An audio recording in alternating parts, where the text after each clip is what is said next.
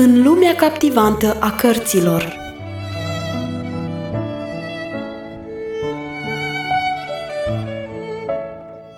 Ascultați în continuare lecturarea cărții Secretul Mulțumirii, scrisă de Harriet Loomis Smith.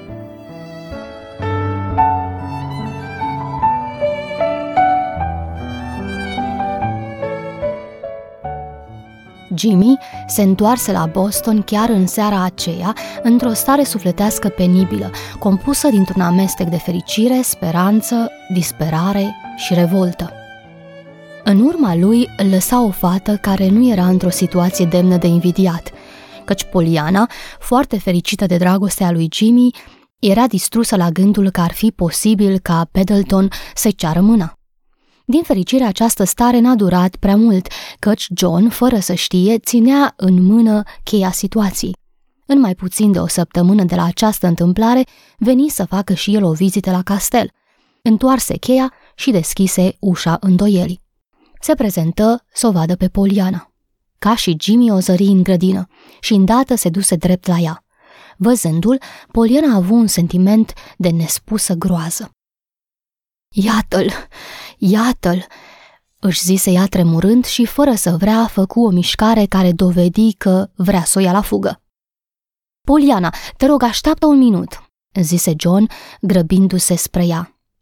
Tu ești persoana cu care doresc să vorbesc. Vino, te rog, cred că putem intra în pavilionul acesta. Vreau neapărat să spun anumite lucruri.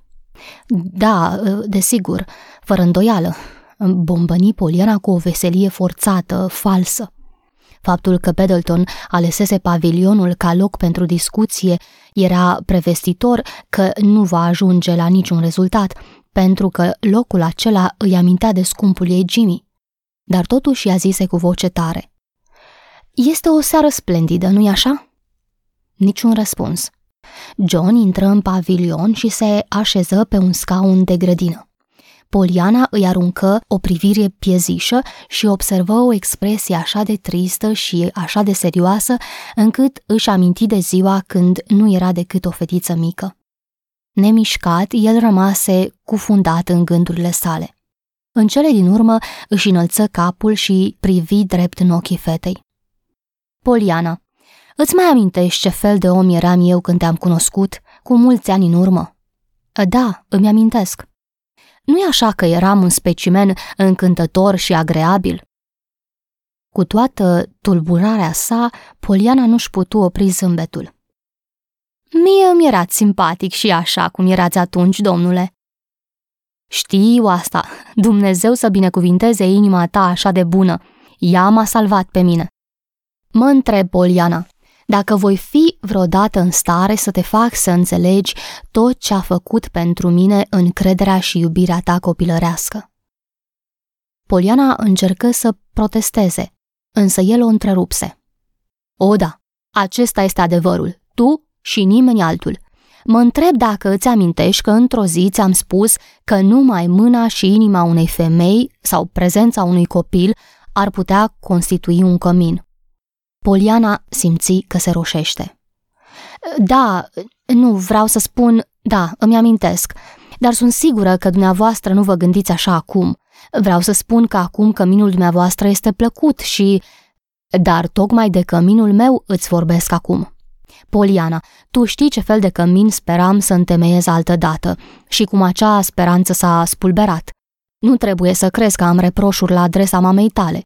Ea s-a supus dorinței inimii ei, crezând că așa este bine.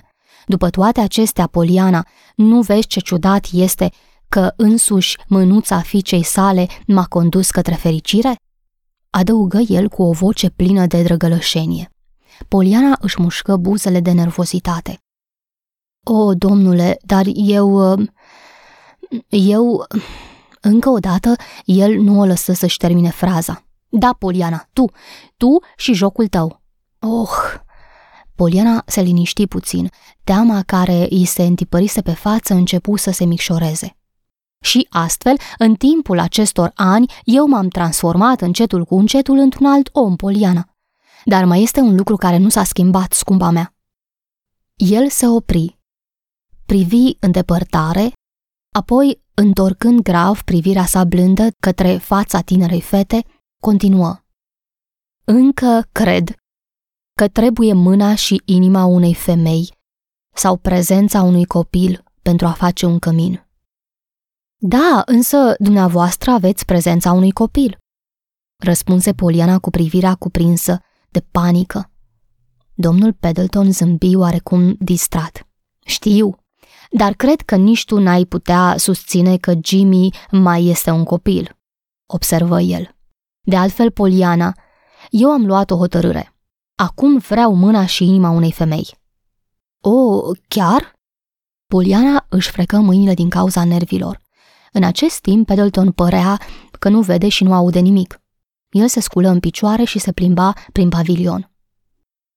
Poliana, îi zise oprindu-se în fața ei. Dacă... Dacă tu ai fi în locul meu și dacă ai fi luat hotărârea să-i ceri unei femei pe care o iubești să vină să-ți transforme o casă așa de mare într-un cămin, oare cum ai proceda? Poliana se ridică de pe scaun. De data aceasta ochii ei căutau ușa și momentul potrivit să o ia la fugă. A, domnule, eu n-aș mai face aceasta, bombănia. Sunt sigură că dumneavoastră sunteți mai fericit așa cum sunteți.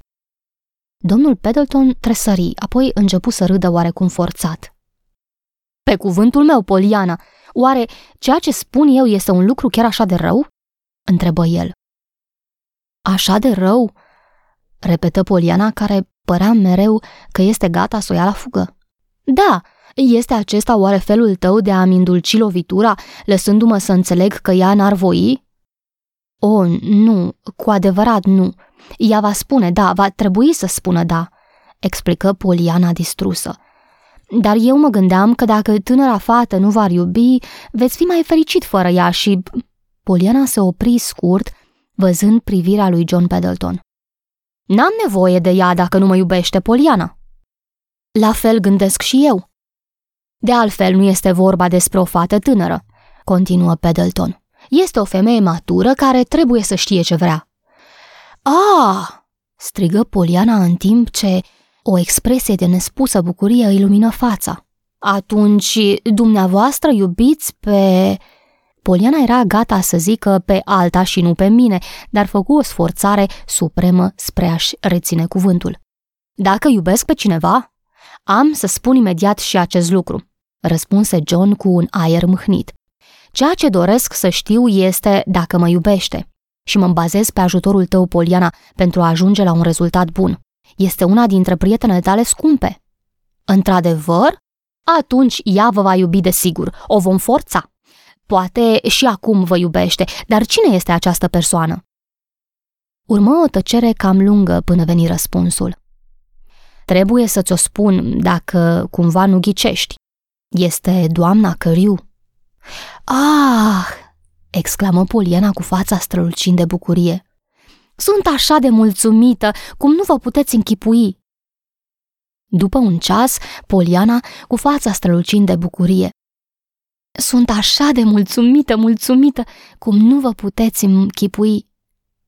După un alt ceas, Poliana trimitea lui Jimmy o scrisoare încurcată, greu de înțeles, totuși Jimmy înțelesese destul de bine ceva din ceea ce era scris și mult mai mult din ceea ce nu era scris și după toate acestea mai avea el nevoie de altceva? O, oh, Jimmy, el nu mă iubește câtuși de puțin, iubește pe altcineva. Nu pot să spun cine este, însă numele ei în niciun caz nu este Poliana. Jimmy primi vestea cu o nespusă bucurie și fără să stea prea mult pe gânduri, alergă la gară să prindă trenul.